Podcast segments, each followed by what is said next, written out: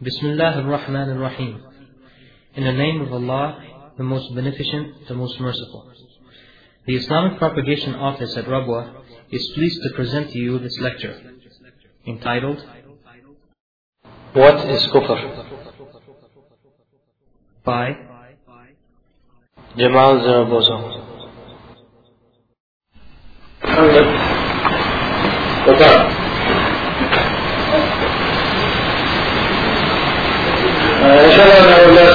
Last, lecture for this uh, weekend, inshallah, we want to discuss some uh, aspects related to Aqidah. By the way, for the sister, this is the, some of the things that we wrote on the board earlier that you didn't get to see, now you get to see them. Wouldn't help you much now, I'm sure. Aqidah and the importance of, uh, of Aqidah within Islam, its importance should be, I think, recognized by all of us. Because the first and the foremost thing that, that Islam, in fact, is all about is the belief.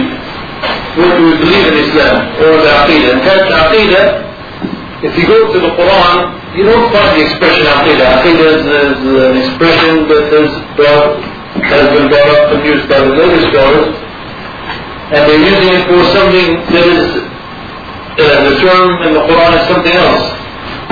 The term that the Quran uses for this topic of Aqidah and what we should believe and so forth is Iman. So when we talk about the importance of, uh, of Aqidah and having the right Aqidah and understanding our Aqidah and so forth, we're actually talking about Iman, having the right Iman, the right faith, knowing what it means to be a believer, knowing what to believe in and so forth. Well, among, among the important aspects uh, that we need Aqidah for, one of these important aspects is to know when we remain a Muslim and when in fact we leave the realm of Islam and into, into the realm of Kufr. Allah subhanahu wa ta'ala describes or quotes the Jews in the Quran and their behavior and says ذلك بأنهم قالوا لن تمسنا النار إلا أياما معدودة that they, they, they believed that the hellfire would only touch them for a few days. And this is something that they, they made up in their religion and they were, they were deceived by it. In other words, they began to believe in it. It's not correct even according to their own, own religion. And they begin to believe in it and they were deceived because of their because of their incorrect belief, thinking that because they're Jews, nothing will happen to them, and if anything happens to them, then in fact, even if they are punished by Allah subhanahu wa ta'ala, they'll only be punished for a few days in the earth. And of course Christians have a similar belief that once you become Christian, that that's it, you are then going to be saved. Now, unfortunately, this kind of concept, this kind of belief has spread among many Muslims. The idea that simply by making the Shahada, you become Muslim, and then once you're a Muslim, that's it. Then you're a Muslim, alhamdulillah, and the hereafter you will be in Jannah. First of all, of course, there are some conditions for the Shahada to be acceptable to Allah subhanahu wa ta'ala. Those are the seven or eight uh, well-known conditions because we were, because of the time uh, limitations that we have, uh, I will not, I will go into them. But the important thing is that even after you're Muslim, it is true as the Prophet Muhammad said that if anyone dies as a Muslim, then sooner or later, if anyone dies as a Muslim with the correct belief, he's a believer, then sooner or later he will enter into Jannah. Anyone who dies on Tawheed as a believer, believing in the Prophet and in, in, in, his, in, in his message correctly, then sooner or later he will enter Jannah. Alhamdulillah. But Allah subhanahu wa ta'ala will never allow any believer to be punished in the hellfire forever. And if they are punished, they'll be punished for a specific amount of time depending on their deeds and so on. Alhamdulillah. What this means is that as long as we stay within the realms of Islam, we don't leave Islam and enter into kufr, inshallah, by the mercy of Allah subhanahu wa ta'ala, someday we will enter Jannah. But, important, but we have to realize then, what are the limits of Islam? How do we make sure? How do we make sure that we are within those limits of Islam? And one way that we make sure that we are in those limits of Islam is to understand those actions, those beliefs, or those behaviors that take us outside of the realm of Islam. Because when we do these things, when we do these actions, when we do these acts of kufr that take us outside of the realm of Islam, sometimes even if we do them in ignorance, sometimes even if we do them in ignorance, they take us outside of the realm of Islam, and if we should die in that state, we will in fact die in the Kaaba. ونعوذ بالله and spend the hereafter in the hellfire ونعوذ بالله. So it is essential for us to understand that even, even if we make the Shahada, even if we pray five times a day, and fast the month of Ramadan and so on and so forth, even if we do all of these things, but we have something in our life that is negating our Islam, even if we do all these things, we pray and fast and so on, we have to be careful that we have nothing in our life, either action or belief, that is such that takes us outside of the realm of Islam. Now it could be the case, it could be the case that we are doing something that is wrong, that is kufr, but Allah subhanahu wa ta'ala will forgive that kufr because of our ignorance. This could be the case. Well, this is clear in many hadith of the Prophet that it is possible for someone to make kufr but not be outside of the realm of Islam. And one, one example of that is the hadith of the Prophet in which the, uh, a man had committed lots of sins during his lifetime, so he was afraid of the punishment of Allah subhanahu wa ta'ala. He was afraid of the punishment of Allah subhanahu wa ta'ala, so before he died, when he was about to die, he asked his children that when he dies to, to take his body and to, what they call, I guess nowadays, cremation, to burn his body and to throw the ashes into the ocean.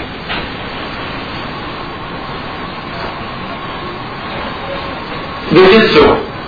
Well, Allah subhanahu wa ta'ala recreated the man after his death and said, why did you ask your children to do that? And he said, out of fear of you, O Allah. And so Allah subhanahu wa ta'ala forgave him. Now this belief that he had, he believed that if his children burnt him alive and threw him into the, uh, threw ashes into the sea, he believed that Allah subhanahu wa ta'ala would not be able to recreate him and punish him for his sins. This is kufr. This is pure, pure kufr. If you believe that Allah subhanahu wa ta'ala doesn't have the power, for example, to recreate you, no matter how you die, this is kufr. So he had a belief which is kufr. But we know as we see in the hadith that this kufr was out of ignorance and he had the fear of Allah subhanahu wa ta'ala. In other words, he believed in Allah subhanahu wa ta'ala and he had the fear of Allah subhanahu wa ta'ala.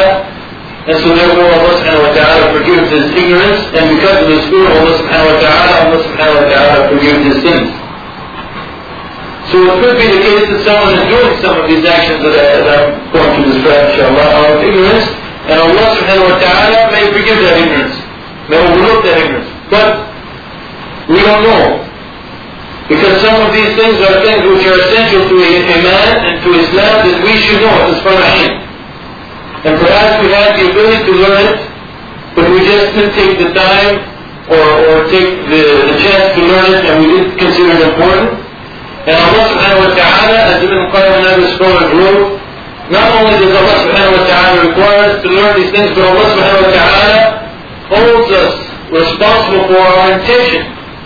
That if we had the chance, if we had the chance to learn what was kufr, but we didn't care really to learn what was kufr, and we didn't care even if we did an action which is kufr, then Allah subhanahu wa ta'ala would still hold us responsible even if we did an action out of ignorance. So instead of, inshallah, relying on Allah subhanahu wa ta'ala's forgiveness that if we do some of these actions, that He will forgive us, instead it's better for us to know what are some of these actions that take us from the realm of Islam into kufr, know them, understand them properly, and then inshallah we can do our best to avoid them. Well, the stores, alhamdulillah, they have uh, discussed actually many, many actions that can take you from the realm of, of Islam into Kufr. But most of these actions basically are, are in essence, they are kind of finer, finer discussions of, of a basic point. And we can, we can take those actions and we can break them down into uh, 10 or 11 or 12 basic categories. Inshallah, these are some of the ones that I, I hope to uh, I hope to discuss today. And I will start not necessarily with the most famous or the most important of them, but I will discuss them uh, with respect to uh, what are some of the more important ones that we see. We see this phenomena even among the Muslims in the United States or the Muslims throughout the Muslim world. One of these ways of taking you from Islam and to Kufr is by making fun of any aspect of the deen.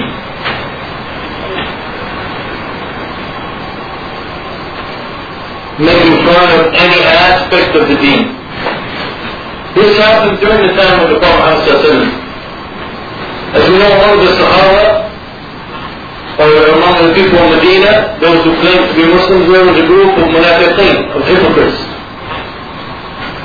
And one time something happened and they made fun of the Messenger of Allah subhanahu wa ta'ala and something related to the deen. And when this was brought to the attention of the Prophet he asked them about it and they said, oh, we were just joking, we were just making fun. So Allah subhanahu wa ta'ala then revealed the verse in the Quran, قُلْ أَبِاللَّهِ وآياته ورسوله كنتم تستهزئون لا تعتذروا قد كفرتم بعد إيمانكم subhanahu wa ta'ala said that is it, telling the Prophet to ask them, is it Allah or His signs or His messenger that you are making fun of. Do not make any excuse for yourself. You have made kufr after your iman. And this is a situation that you can that you can claim that they were ignorant. They did not know that making fun of, of Islam is a type of kufr. But Allah subhanahu wa ta'ala says, make no excuse for yourself. You have made kufr after your iman. So Allah subhanahu wa ta'ala is clearly describing that this action is an action of kufr. And if we think about it, and if we try to understand what is iman really, and what this kind of action is and how this action is clearly against or could possibly come from anyone who really has iman in his heart, we will see, we will understand that everything in Islam, everything that Allah subhanahu wa ta'ala has commanded us to believe in or to do, so on, all of it comes from Allah subhanahu wa ta'ala, all of it is haqq, and all of it is things that Allah subhanahu wa ta'ala loves, and the things that Allah subhanahu wa ta'ala wants us to implement and to perform. But when we make fun of any of these aspects, we are not just making fun of the person who's doing it, but we are making fun and ridiculing something that is beloved to Allah subhanahu wa ta'ala. Are ridiculing something that is beloved to Allah subhanahu wa ta'ala. And unfortunately, many Muslims make this kind of kufr. Especially throughout the Muslim world. Inshallah, not so much among the American converts, but throughout the Muslim world, many, many Muslims make this kind of kufr. Well, they have to be very careful about it and ask Allah subhanahu wa ta'ala to forgive them and to make tawbah as soon as they can. Because they see, for example, especially in some countries, if they see a Muslim, for example, a Muslim man who is devoted or sticking to the Sunnah, he's growing a beard, for example, he's going to the mosque, he's dressed according to the Sunnah, then they will make fun of him. Especially many brothers such as myself, when they grow a beard, the beard doesn't look you know, have licensed other people who weren't. So they make fun of the beards that these, that these brothers have. While there are growing a beard, because the beard is part of the sunnah of, uh, of the Prophet and it is an obligation in Islam, and that's why they're growing the beard. And people make fun of their beards, and make fun of their appearance and beards, in fact, they are making fun of the deen of Allah subhanahu wa ta'ala, and this in fact is kufr. So it's not a minor issue It's not something even to joke about. There's nothing in the deen of Allah subhanahu wa ta'ala to make fun of, to jest about, or to ridicule. And if anyone does it, even, even jokingly, obviously claiming to be jokingly, he has actually done an act of kufr. لا تعتبروا قد كفرتم بعد إيمانكم. Among the women also, for example, many women who, who cover their faces, they are ridiculed by those women who cannot cover their faces. I even heard, uh, I even heard a speech by one brother who was very well known, and his speech was videotaped and it was part of a class that he was given. And, uh, the topic, the series of lectures was about Aqidah. The whole series of lectures was about Aqidah, and one of the lectures, he was making fun of women who cover their faces and how they have to walk when they cover their faces. In a series of lectures about Aqidah, the person actually did something which most likely is kufr. And you're taking an action that is approved by the Sharia or commanded by the Sharia or mustahab in the eyes of the Sharia and making fun of it. Well, this means that we have to be very careful about ourselves, especially when we grow up, and, and Americans at least out west, I don't find it so much when I live in the east. people out west, they have more of a sense of humor, it seems, than the people uh, I see in the east. Lots, lots of, uh, lots of American, American Muslims, they like to make jokes. And they have to realize that there's a limit to what they can make jokes about and what they can't make jokes about. But beyond making jokes just in the sake of, of humor, but also ridiculing, going beyond making jokes and ridiculing those people who are applying the Sunnah and ridiculing some aspect of Islam, this is kufr. This is pure kufr.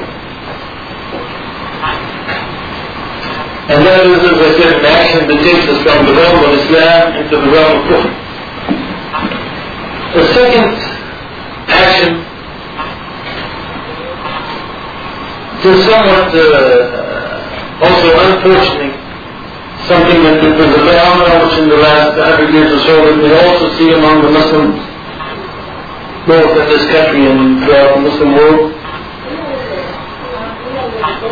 This is the actual disliking of something in the Sharia. Wa ta'ala says, ذلك بأنهم كرهوا ما أنزل الله فأحبط that is so that they disliked something that Allah subhanahu wa ta'ala revealed.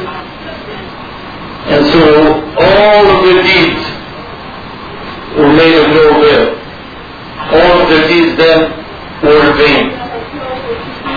And if someone is a Muslim, but when he dislikes something that Allah subhanahu wa ta'ala has revealed, then all of his good deeds will be enough because he has made a deed, he has performed a deed that takes him from Islam into kufr. And again, if we understand what Iman is all about, if we understand what it means to be a true Muslim, we will understand why this act is an act of kufr. Because one of the aspects of Iman, the true believer, especially the one who has the, the complete belief, but even actually it is an essential aspect of Iman. There's no question that it is an essential aspect of Iman to love what Allah subhanahu wa ta'ala loves and to hate what Allah subhanahu wa ta'ala hates. This is an essential aspect and essential characteristic of a believer. That he must love what Allah subhanahu wa ta'ala loves and he hates what Allah subhanahu wa ta'ala hates. And this goes from being a believer in Allah subhanahu wa ta'ala and loving Allah subhanahu wa ta'ala more than you, love anything else. If one person, for example, if, uh, if for example uh, a man loves his wife and he knows that his wife loves to see certain things around her, she likes to do certain things, then if he has a strong love for, for her, then he will do the best to make sure that those things that his wife likes, she will always have available to her, or always will be around. Of course, assuming they're halal. Inshallah, they're halal. And those things that she dislikes, he will do his best to make sure that she doesn't have to come across them. This is if he has a, if he has a real strong love for his wife. Well, the love, of course, that the believer should have towards Allah subhanahu wa ta'ala should be greater than any kind of this love which we see in the dunya. We should love Allah subhanahu wa ta'ala more than our fathers, our brothers, our wives, our children, and so forth, as Allah subhanahu wa ta'ala states clearly in uh, Surah Al-Tawbah, in, in uh, I don't remember the beginning of the verse. إن نعم إن إن كنت إن كنت إن كنت أباؤكم وأبناؤكم وأخوانكم وأزواجكم وعشيرتكم وأموال اقترفتموها وتجارة تخشون كسادها ومساكن ترضونها أحق إليكم من الله ورسوله وجهاد في سبيله فتربصوا حتى يأتي الله بأمره. Allah subhanahu wa ta'ala mentions many uh, categories in this verse, saying that if your fathers, or your children, or your tribe, or your wives, and so on, and the wealth that you have, and so on, if any of these are more beloved to you than Allah and His Messenger, and striving in His way, not only Allah, but also Allah and His Messenger, and jihad in the way of Allah subhanahu wa ta'ala, if any of these are more beloved to you than uh, Allah subhanahu wa ta'ala, and jihad and, and his messenger and striving the way of Allah subhanahu wa ta'ala, then wait for the command of Allah subhanahu wa ta'ala to come. And the Quranic expression, wait for the command of Allah subhanahu wa ta'ala to come means enjoy. حتى يأتي الله بأمره. When you read that in the Quran, this is an expression you'll find many times in the Quran, you should be familiar with what it means. When Allah subhanahu wa ta'ala says, wait for the command of Allah subhanahu wa ta'ala to come, what does he mean? Hmm? So it means explicitly in this phrase, in these phrases, it means wait for the punishment of Allah subhanahu wa ta'ala. In other words, if any of these things are more beloved to you than Allah and His Messenger and jihad His way, then wait for the punishment of Allah subhanahu wa ta'ala uh, to come to you. So in essence, the believer should love Allah subhanahu wa ta'ala more than anything else. And that love also means that he loves for the sake of Allah subhanahu wa ta'ala. So if Allah subhanahu wa ta'ala declares that he loves something, and whenever Allah subhanahu wa ta'ala commands us to do anything, this means he loves that thing. And whenever Allah subhanahu wa ta'ala prohibits anything from us, this means he dislikes that thing. So whenever Allah subhanahu wa ta'ala commands us to do something or approves of something in the Sharia, this means that He loves thing. And so therefore, we also should love that thing out of our love for Allah subhanahu wa ta'ala. That is how great our for Allah subhanahu wa ta'ala should be, that we not only love Allah, but based on that love of Allah subhanahu wa ta'ala, we love everything that Allah subhanahu wa ta'ala loves. This is why the believer, for example, one of the things that Allah subhanahu wa ta'ala loves the most is Iman, belief, faith, and the believers. So it is obligatory upon the Muslim to love the believers. And one of the things Allah subhanahu wa ta'ala hates the most is kufr, and disbelief in shirk, and the people of kufr, the kuffar, the disbelievers. So therefore the believers should hate the disbelievers. All of that is for the sake of Allah subhanahu wa ta'ala. And secondly, also, even even if you wanted to take this point uh, step further, we have to realize, as Allah subhanahu wa ta'ala said in the Quran about the Prophet وَمَا أَرْسَلْنَاكَ إِلَّا رَحْمَةً لِلْعَالَمِينَ That all of the Sharia and everything that Allah subhanahu wa ta'ala has commanded us to do or prohibited from us from, all of this is a mercy to us, and actually it's even in our own benefit, both in this life and hereafter tomorrow. Allah subhanahu wa ta'ala never wanted us to do anything just to, so to speak, give us a hard time.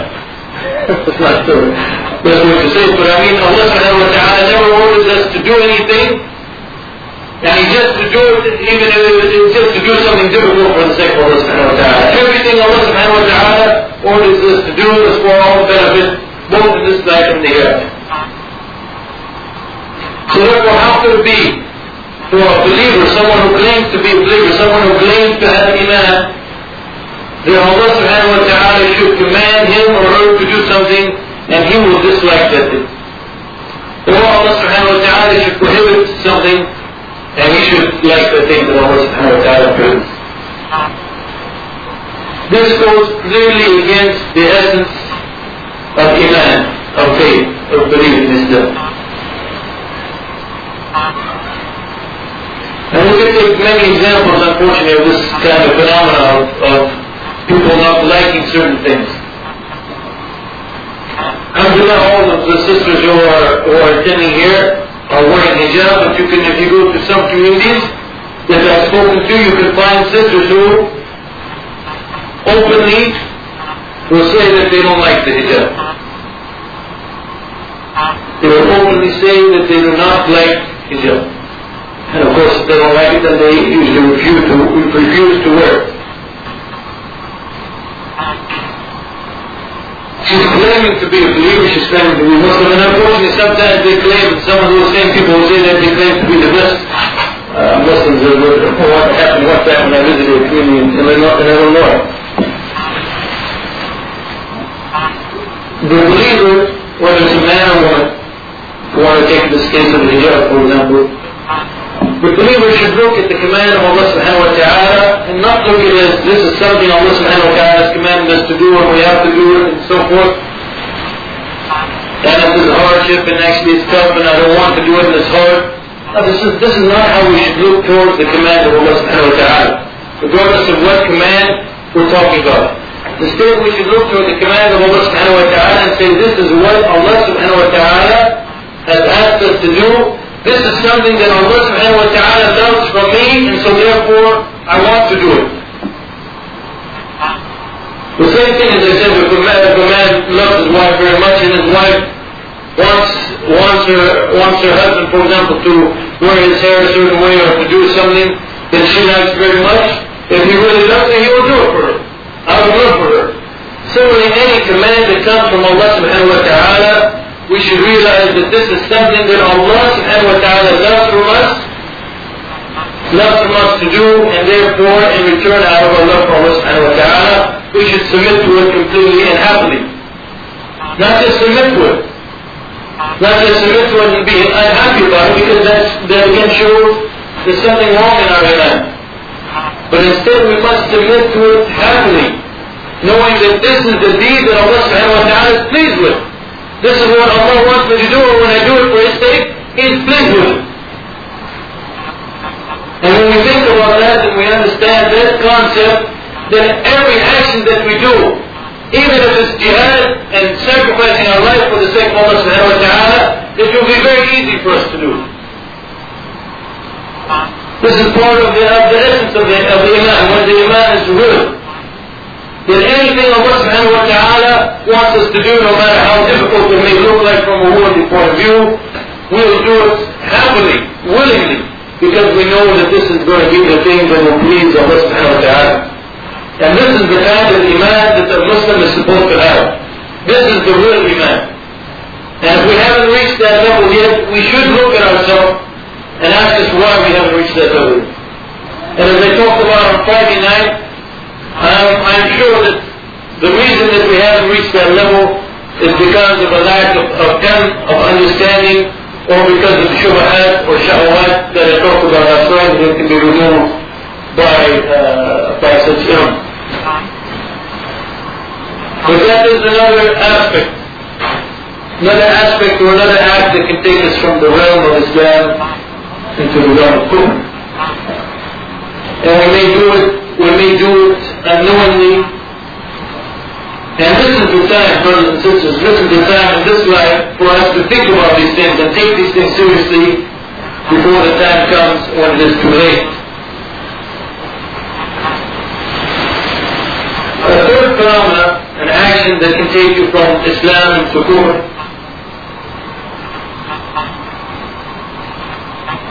is to believe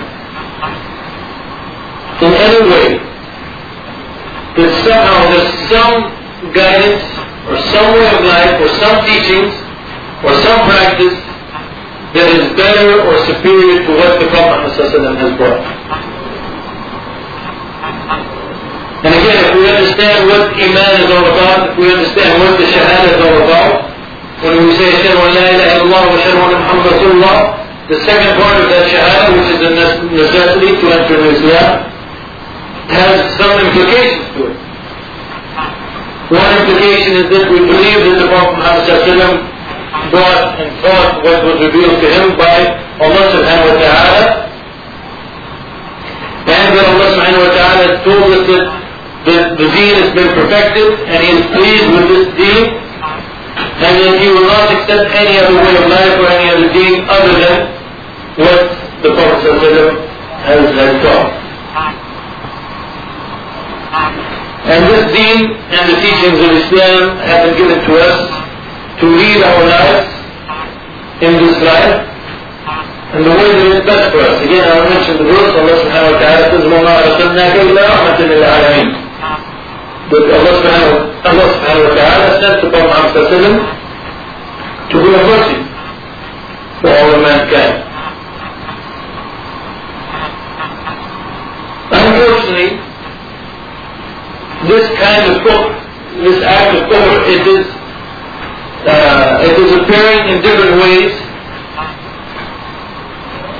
among many different groups, many different uh, sectors of society, and many different Muslim groups or sectors. And this phenomenon appears when the person starts believing that, yes, this is what the Sharia says, but maybe that's no longer practicable today. Or maybe if we do this thing which is against the Sharia, it might be better for us. Or maybe given the economic system today, there's some kind of life which is better for us. Or if the Muslims want to survive, it will be easier and better for them to follow this way of life and that way of life. And this phenomenon, especially earlier this year, you saw throughout the Muslim Ummah actually. You saw throughout the Muslim Ummah since the whole of the time of the, of the Khalifa, the Uthmani Khalifa, you found this kind of and ridda throughout the Muslim world. Where Muslims were consciously and by choice choosing a law, whether it be the Swiss law, the French law, or whatever law it was, choosing that law and claiming that it's better for us to follow this law than it is for us to follow Islam. And this is pure but there's no excuse that can be made to somehow bring this kind of action into Islam and say and say it is not good. In Egypt, for example, they brought socialism and they said that socialism is going to be, uh, they can't do socialism. Socialism is better. Nowadays it's going to solve our economic problems and so on and so forth. Even if they say, okay, we'll leave the deen or the religious matters alone, people can still pray and so forth, but the law will not be according to Islam. This is, uh, course, known as secularism. Even in that case, even they say, okay, we'll still pray and fast and so on and so forth, this is still kufr. This is still kufr. Because Allah subhanahu wa ta'ala's law encompasses all aspects of our life, and if we try to take any aspect away from the from Islam and say, we'll follow all of Islam except for this aspect or that aspect, this is good. Uh, the Prophet of course told us that this kind of thing will be occurring.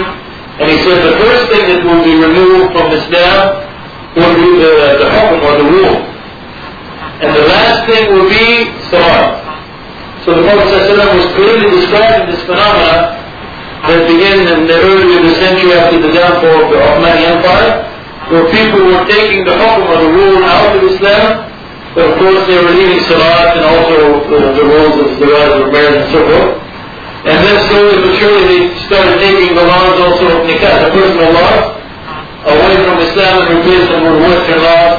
And then sooner or later, as the Prophet Muhammad said, they would even try to remove salah uh, from the deen, na'udhu billah. But this kind, this, by the way, this kind of kufr, we see it uh, sometimes piecemeal. And in the sense that, for example, a speaker might be talking about Islam, and he will never say, for example, that we want to remove Islam and bring in something new. But many times if you hear someone say that we have to modify Islam, we have to modify Islam, that by itself is kufr. Because whenever you say you're modifying Islam, that means you're going to bring, let's say 90% Islam and another 10% which isn't Islam, and you're claiming now that this new thing is better than what Islam is. You're claiming now that this new thing that you are creating is better than what the Prophet brought. And this is kufr. And unfortunately, especially in the United States, especially in the United States, there is a very large movement, a very large movement to modify Islam. And in fact, just recently there was a there was a, a newspaper article in in the San Jose newspaper about unfortunately one Muslim who is unfortunately, and I say unfortunately because you cannot commit kufr and have these other qualities at the same time. People are claiming that he's a Muslim scholar, he's the leader of Muslims. They just opened a new center in Southern California for the teaching of Islam and dialogue among Muslims and Christians. And the founder of that new center, who is, uh, said he's supposedly the people call him Muslim scholar and so forth, he said clearly that this is a center that is for a new brand of Islam. We consider things like cutting the hand of the thief or killing the murderer as unethical. And these are things clearly from the Sharia. And he is saying that these things are not to be practiced, they are not the best way of life. We now know a way of life which is better than that, which doesn't include these things because these things now we can see in our wisdom that these things are unethical. But that this is pure kufr.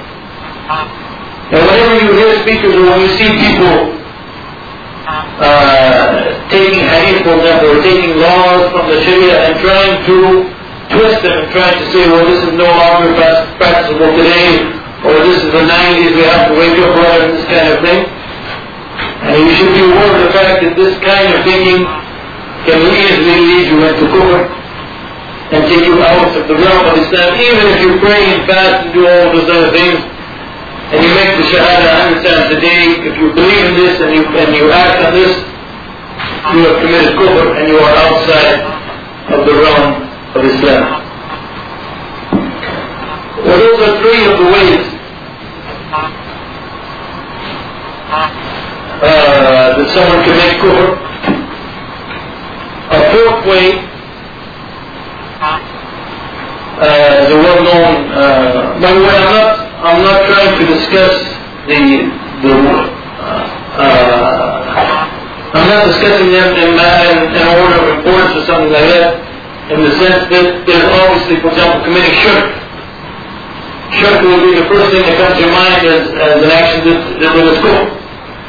But because of the limited time, I want to discuss some that perhaps are not always discussed, and perhaps that some people don't realize that these actions are actually kufr.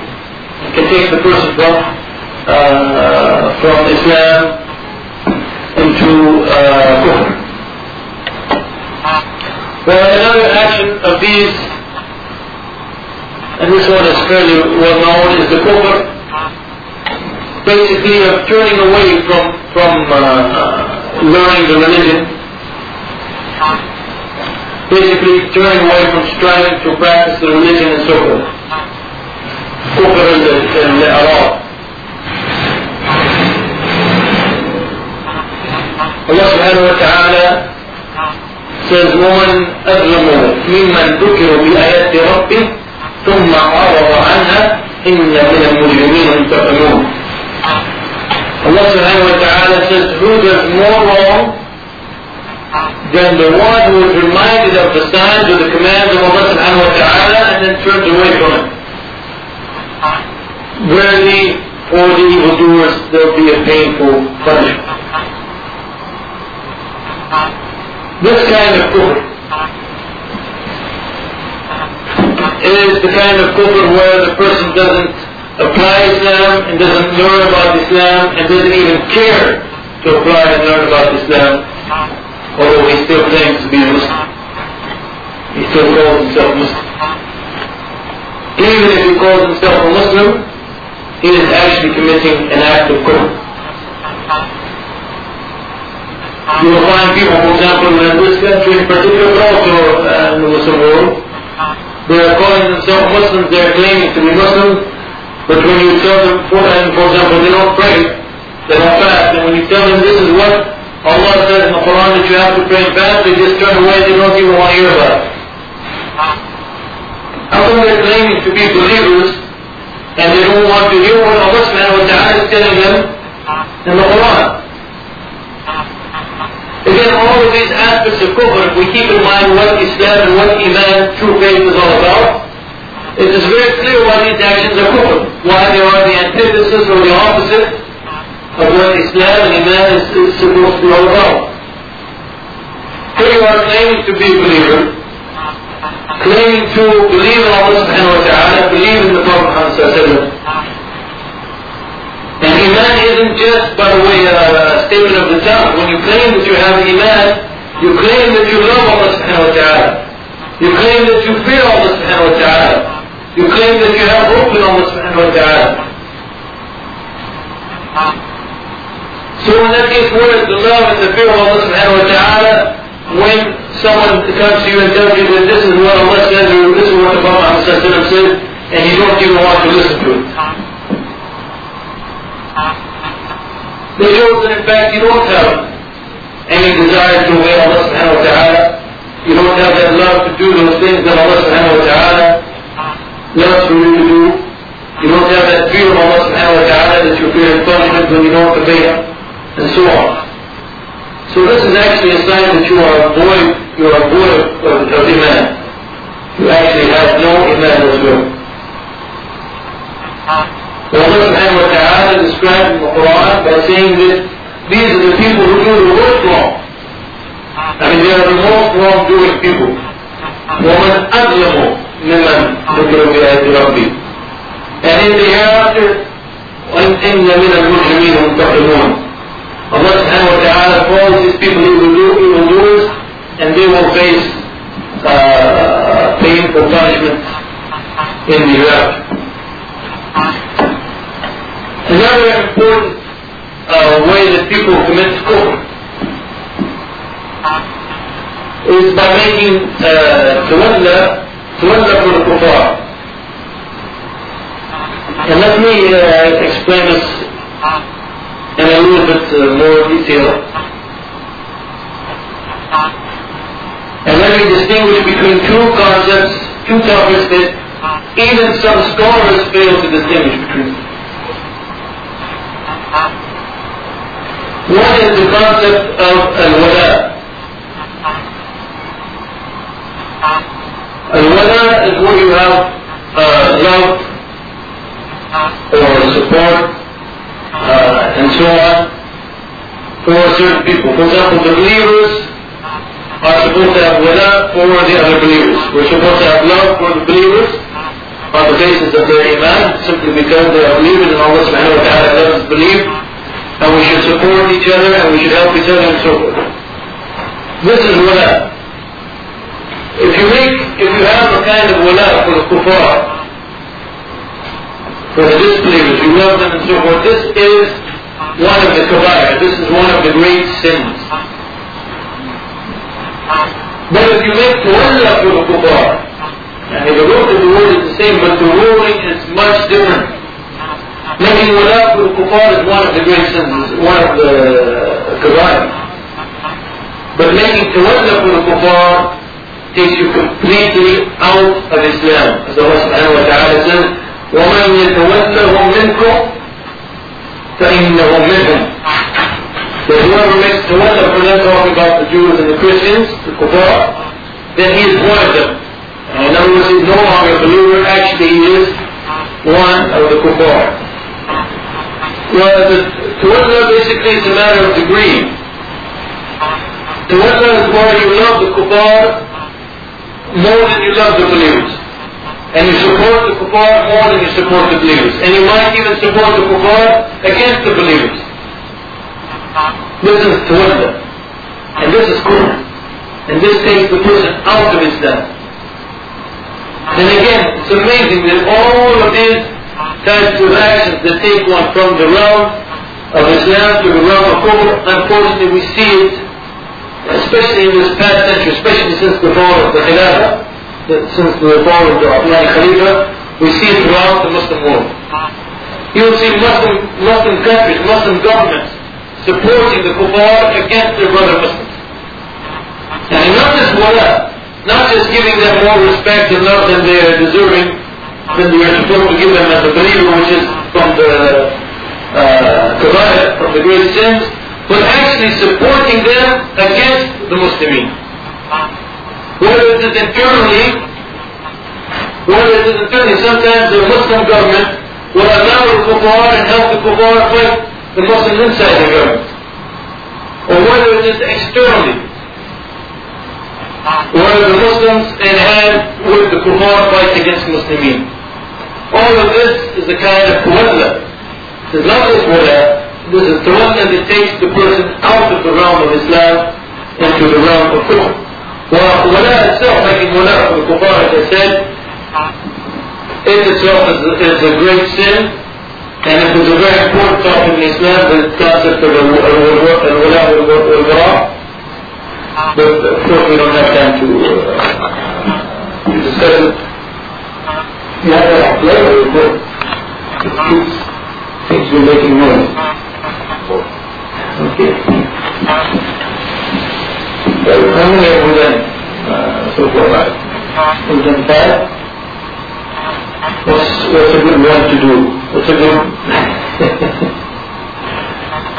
uh, what's a good one to do next? So there's, there's one uh, there's one act of kufr which uh, isn't that common in the, United States, but unfortunately it seems to be spreading. Unfortunately, it seems to be spreading because of some particular moments that are spreading uh, throughout the United States. And this is the belief the Sharia is at one level, following the Sharia is at one level, and there are people who might come at a specific level where they no longer have to apply the Sharia. That there is a special Sharia for them. That they are so beloved to Allah subhanahu wa ta'ala, for example, that everything is halal for them. Whatever they want to do is halal. It is kufr.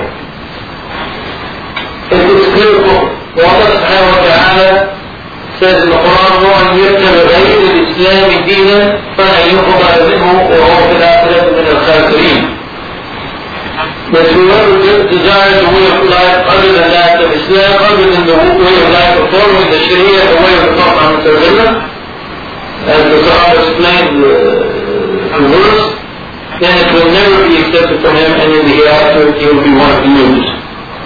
If anyone, if anyone was free not to apply the Sharia, if anyone was so beloved to Allah subhanahu wa ta'ala that he doesn't have to apply the Sharia, it should have been first and foremost the Prophet Muhammad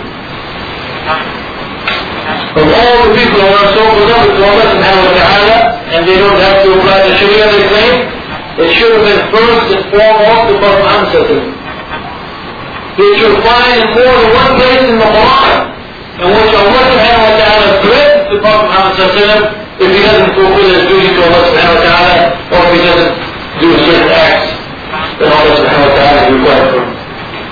The Prophet wasn't free to do anything. The Prophet was restricted by the Sharia and he was commanded by Allah subhanahu wa ta'ala to follow the Sharia of the Prophet And if anyone claims, if anyone doesn't even have to claim for himself, if anyone believes that somebody else has, doesn't have to follow the Sharia, this is beautiful. So as I mentioned, unfortunately, many Sufi groups are spreading uh, throughout the United States. They're getting more and more vocal, more and more influential, and with that they are also bringing this uh, this type of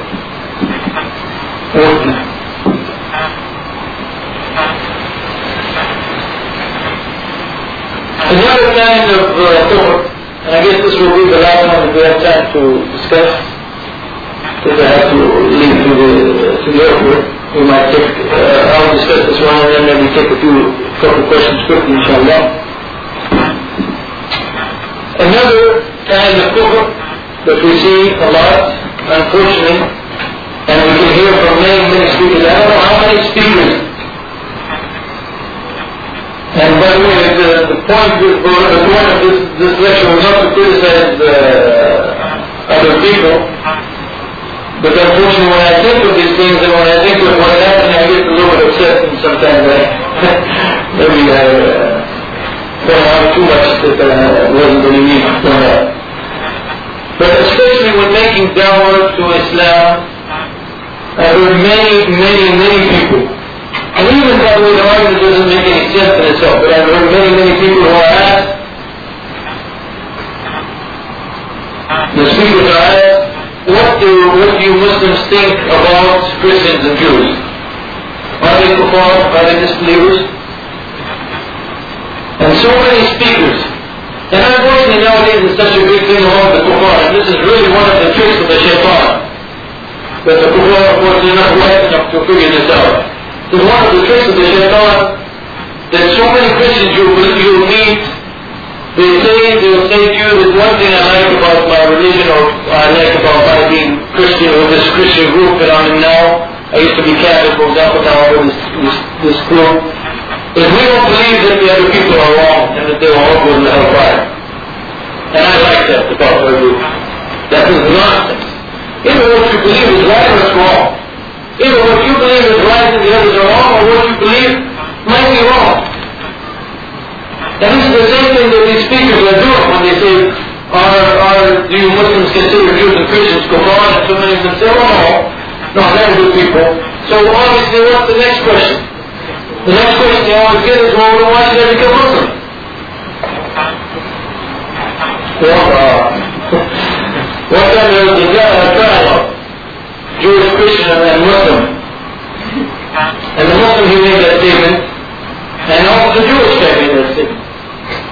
So they, they asked and they said, well, if that's the case, why should I become Muslim, why should I become Jew?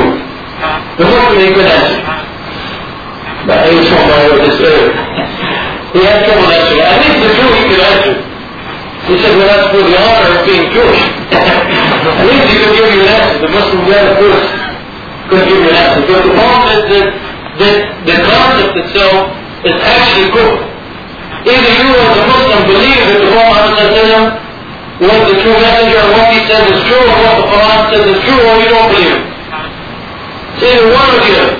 If Allah subhanahu wa ta'ala has declared the, Christians and Jews and calls them kuffar in the Quran and the Prophet says that whoever of the Jews and Christians hears about him and doesn't believe him, he'll die in the Kaaba and he'll be in the hellfire. And Allah subhanahu wa ta'ala says that there's only one God that this nonsense about Trinity and so forth is all kufr.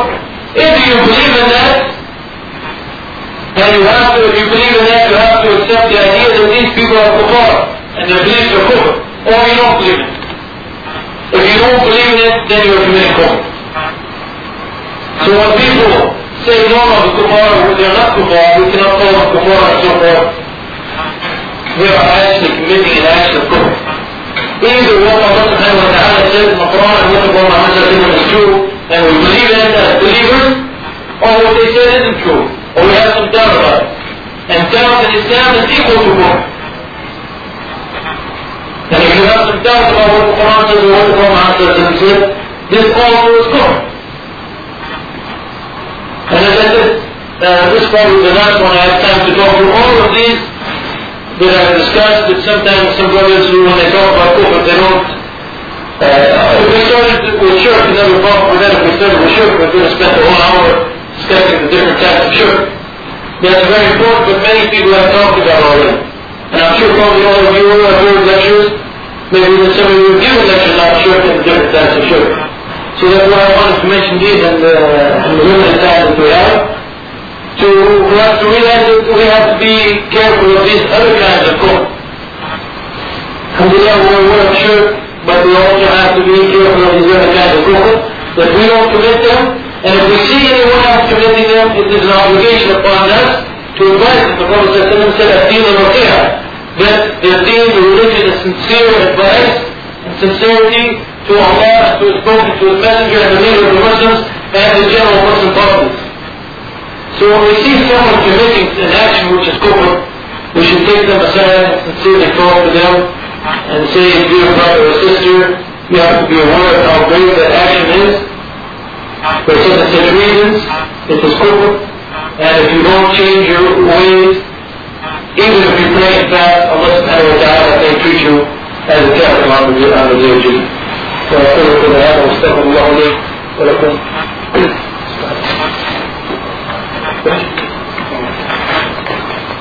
Are there any short, quick questions that I could uh, that I can handle on my way to the to the open?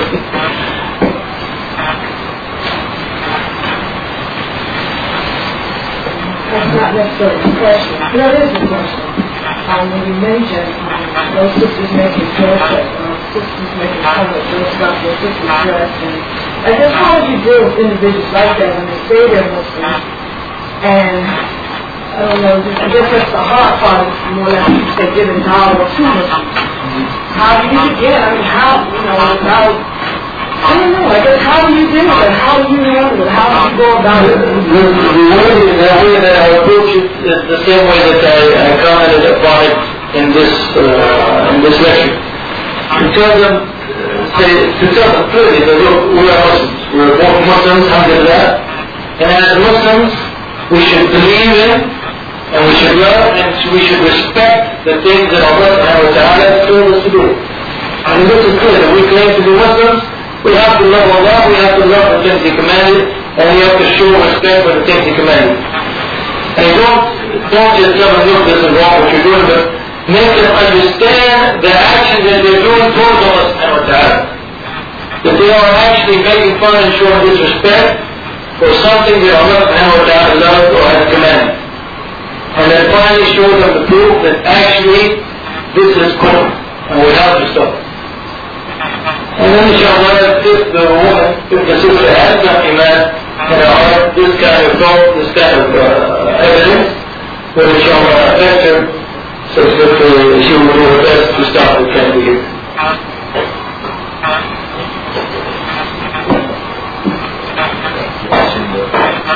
Mentioned two two terms just very quickly. You you were saying that one of the reasons that uh, uh, uh, there's a lack of knowledge amongst some Muslims and they they have shubahat and shahawat. Could you um, just for those who may not know the term? Uh, yeah. Shubahat and shahawat, I talked about that uh, ilm or knowledge can remove these two, shubahat and shahawat. Shubahat are doubts misconceptions that the shaitan brings to you. Making you doubt about Islam, making you doubt, for example, about the Quran or the Muhammad or about Allah subhanahu wa ta'ala. This is the shubahat doubts that come from Allah subhanahu wa ta'ala. I mean doubts that come from the shaitan uh, towards Allah subhanahu wa ta'ala Islam and so forth. The shahawat are the desires that someone has. Even if you know something is wrong and it's disliked by Allah subhanahu wa ta'ala, in his nafs he might have some desire to enjoy that thing, and this is known as the shahawat. And ilm is one of the best ways to remove the shahawat, because it is through ilm or through knowledge that you understand that the small pleasure that you might get from that haram is nothing compared to uh, the displeasing of Allah subhanahu wa ta'ala and the punishment that you have to face uh, when meeting Allah subhanahu wa ta'ala. That's why those people who, are, who do acts are called by Allah subhanahu wa ta'ala as juhal people who are uh, people who are people of ignorance. And Allah subhanahu wa ta'ala says, إنما التوبة على الله للذين يعملون السوء بج- بجهالة. The Tawbah, Allah subhanahu wa ta'ala will turn to those people who do acts of evil out of jihad. Some people that translate jihad as ignorance here doesn't mean ignorance that they didn't know that thing is wrong or right, but it means ignorance from the Islamic point of view that they were stupid in what they did. stupid do something haram to displease Allah subhanahu wa ta'ala. And if they make over from that before it's too late, it's over them claim, then Allah subhanahu wa ta'ala will accept their tawbah.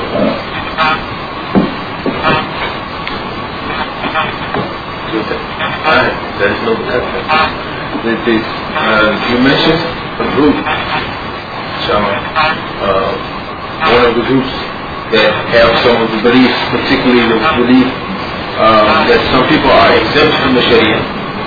And um, there's some of the beliefs that they have, I believe, such as praying to dead saints or even to the Prophet um, amongst the Sufis. Now, are there some amongst them who are within the bounds of the Sharia that the people uh, uh, would not necessarily consider in the same category? If you say that the Sufi talk or different Sufi tariqas, what, I've been able to find, and I've studied a number of them in detail from, from their own sources, from their own references, is that you will find some among the Sufi people, for example, someone might join a Sufi tariqa himself, he will not have believed which are kufr. But by joining that Sufi tariqa, inside the Sufi tariqa, they will do some actions which are bid'ah. Like some actions of dhikr and so forth. But he himself may not have any belief which is kufr. And that happens to a lot of people. They join the Sufi tariqa because they see the Sufis as being pious and humble and so forth and devoted to Allah subhanahu wa ta'ala. And they join the tariqa and they do these acts of bid'ah inside the tariqa. But every tariqa that I've been able to study from their own sources, the actual tariqa, and those people who are the shuyukh or the leaders of the tariqa, who believe in the teachings of the tariqa, every Sufi tariqa I have found has had kufr in its teachings. Every one of them. Among the, as said, among the individuals who might belong to, they might not have any kufr, they just have small, or I should say small, but they have bid'ah related to, for example, some act of bid'ah and so forth. But if you, if you study their teachings as the tariqa, you'll find that every one of them has teachings that go against the Quran Sunnah to the point that it is kufr. For example, almost every, every tariqa believes in the aqtab, or the, or the, or the people, the seven uh, aqtab, or the people who are ruling the world and they think that nothing happens without their will. If you teach, if you, if you study the history of these tariqas, you'll find they believe in that concept. Almost every tariqa believes that the awliya or the wala of Allah subhanahu wa ta'ala are better than the sahaba. Those people who they call the awliya after the time of Quran says that, these people are also or better than the sahaba. And all of these actions, all of these beliefs, I mean, go clearly against the Quran and Sunnah. Some of them are clear kufr and some of them are borderline kufr and, and not kufr. But unfortunately among the people who join them or are just impressed by their actions and their behavior and so forth, many of the people who join them may never have those beliefs. And they may not even realize that the tariqa that they join actually has those beliefs. And that's, that's part of the, the problem that we have uh, with the Sufis. And many times people them and they don't even know what it is they're joining.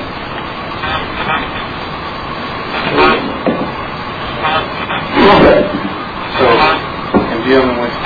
in dealing with those people, uh, uh, stray groups or people who make kufr blasphemy, and maybe the leadership kufr and, uh, and, you know, in their, uh, in their aqidah. I mean, you- like when you're here in where we are, like practically the ones that uh, more dominant are the ones who have some co- concept. Come in contact with them, you know, with the, you know, with the normal person and like we discussed earlier about the discomfort that you have you know, when you when you try to apply the sunnah and you see you see them like uh like lax like uh That's visible. right. You have a question on this one? Yeah, yeah, I just want you to respond to you know to that and how to deal with it. Uh, no, yeah, I alluded to this earlier, and, and uh, early in the lecture, uh, I want to just make the, make this point again. That in some cases, not by the way, not all cases, but in some cases there's a difference between kufr and kafir. In other words, someone could have a belief, as I mentioned in the, in the beginning of the lecture, someone could have a belief or doing an action which is kufr, but he himself is not kafir because he may be doing it out of ignorance or based on some teachings that he received which are not correct and he has no way of knowing uh, if they're not correct. So there's a difference, there's a big difference between kufr and kafir. But at the same time, if we see kufr from someone, even though we cannot make the person uh, himself, if we see if we know that people are among the groups of innovation are known as Ahl al-Bid'ah, then it's obligatory upon us not to have the same type of wala towards them that we have towards the believers who do not have those things. In other words, uh, we know that someone is committing, uh, uh, someone is committing some kind of bid'ah. Our treatment of them is not the way we treat the believers, but it's somewhere between the way we treat other believers and the way we treat the kuffar, somewhere in between. And it depends on the situation of the Muslims, by the way. If the Muslims of uh, Ahl Sunnah Jama'ah are strong, and they are able to put pressure on that person. For example, let's say like we have a mosque, the mosque is unified, the people are, are of good belief and they understand Islam, and someone tries to introduce some kind of bid'ah. It might be the case that all of the people of the mosque will agree to make hijrah from that person. Don't to him, don't talk to him, don't do anything with him. If they are in a position of strength to do that, they can do that. Like what, what, what the Prophet and the Sahaba did go to uh, Ka'b ibn Malik, and the other two Sahaba who did not go to the Battle of Tabuk, they considered an act which is ma'siyah. It wasn't bid'ah, but it was ma'siyah, or a sinful act. And this is how the Prophet said to him, told the believers, they did not even make salam to him or, or have anything to do with Ka'b ibn Malik, and the other two who did not make the jihad. But if the position of the Muslims are, are weak, of the of the Sunnah wal Jama'ah is weak, then they have to see how they can deal with that bid'ah. For example, if someone comes from Ahl Bid'ah into a mosque where the believers are not very strong, they're not united in their aqid and so forth, and you try to put down that person harshly, for example, make him, what you do, what you might do, is split the mosque in two, and half that might even join that person's bid'ah. So you have to look at the situation. We have to realize the situation and see that sometimes the best you can do is just warn people about the person's bid'ah and tell them, you know, not to follow this, this is something wrong and so forth. And the other extreme is to actually put pressure, uh, physical, economic, and social pressure on the, on the person. So it depends greatly upon the situation. Uh, I guess you could say, uh, is a matter of ijtihad for the Muslim leadership and exactly how they should deal with it. But on a personal basis, if you know the person has committed sins or has some kind of bid'ah, you do not give him the same kind of wala that you give to, to the other believers. I think inshallah I have not uh, will end. SubhanAllah. In conclusion, we ask Allah that He brings you benefit through this lecture. For more information, you may contact us through the following address. The Islamic Propagation Office, Rabwa, P.O. Box 29465, Riyadh 11457, Saudi Arabia. Phone 445 4900. Also 491 6065. Fax 497 0126. If you would like to listen to more beneficial lectures, feel free to visit our website at www.islamhouse.com. Assalamu alaikum wa rahmatullahi wa barakatuh.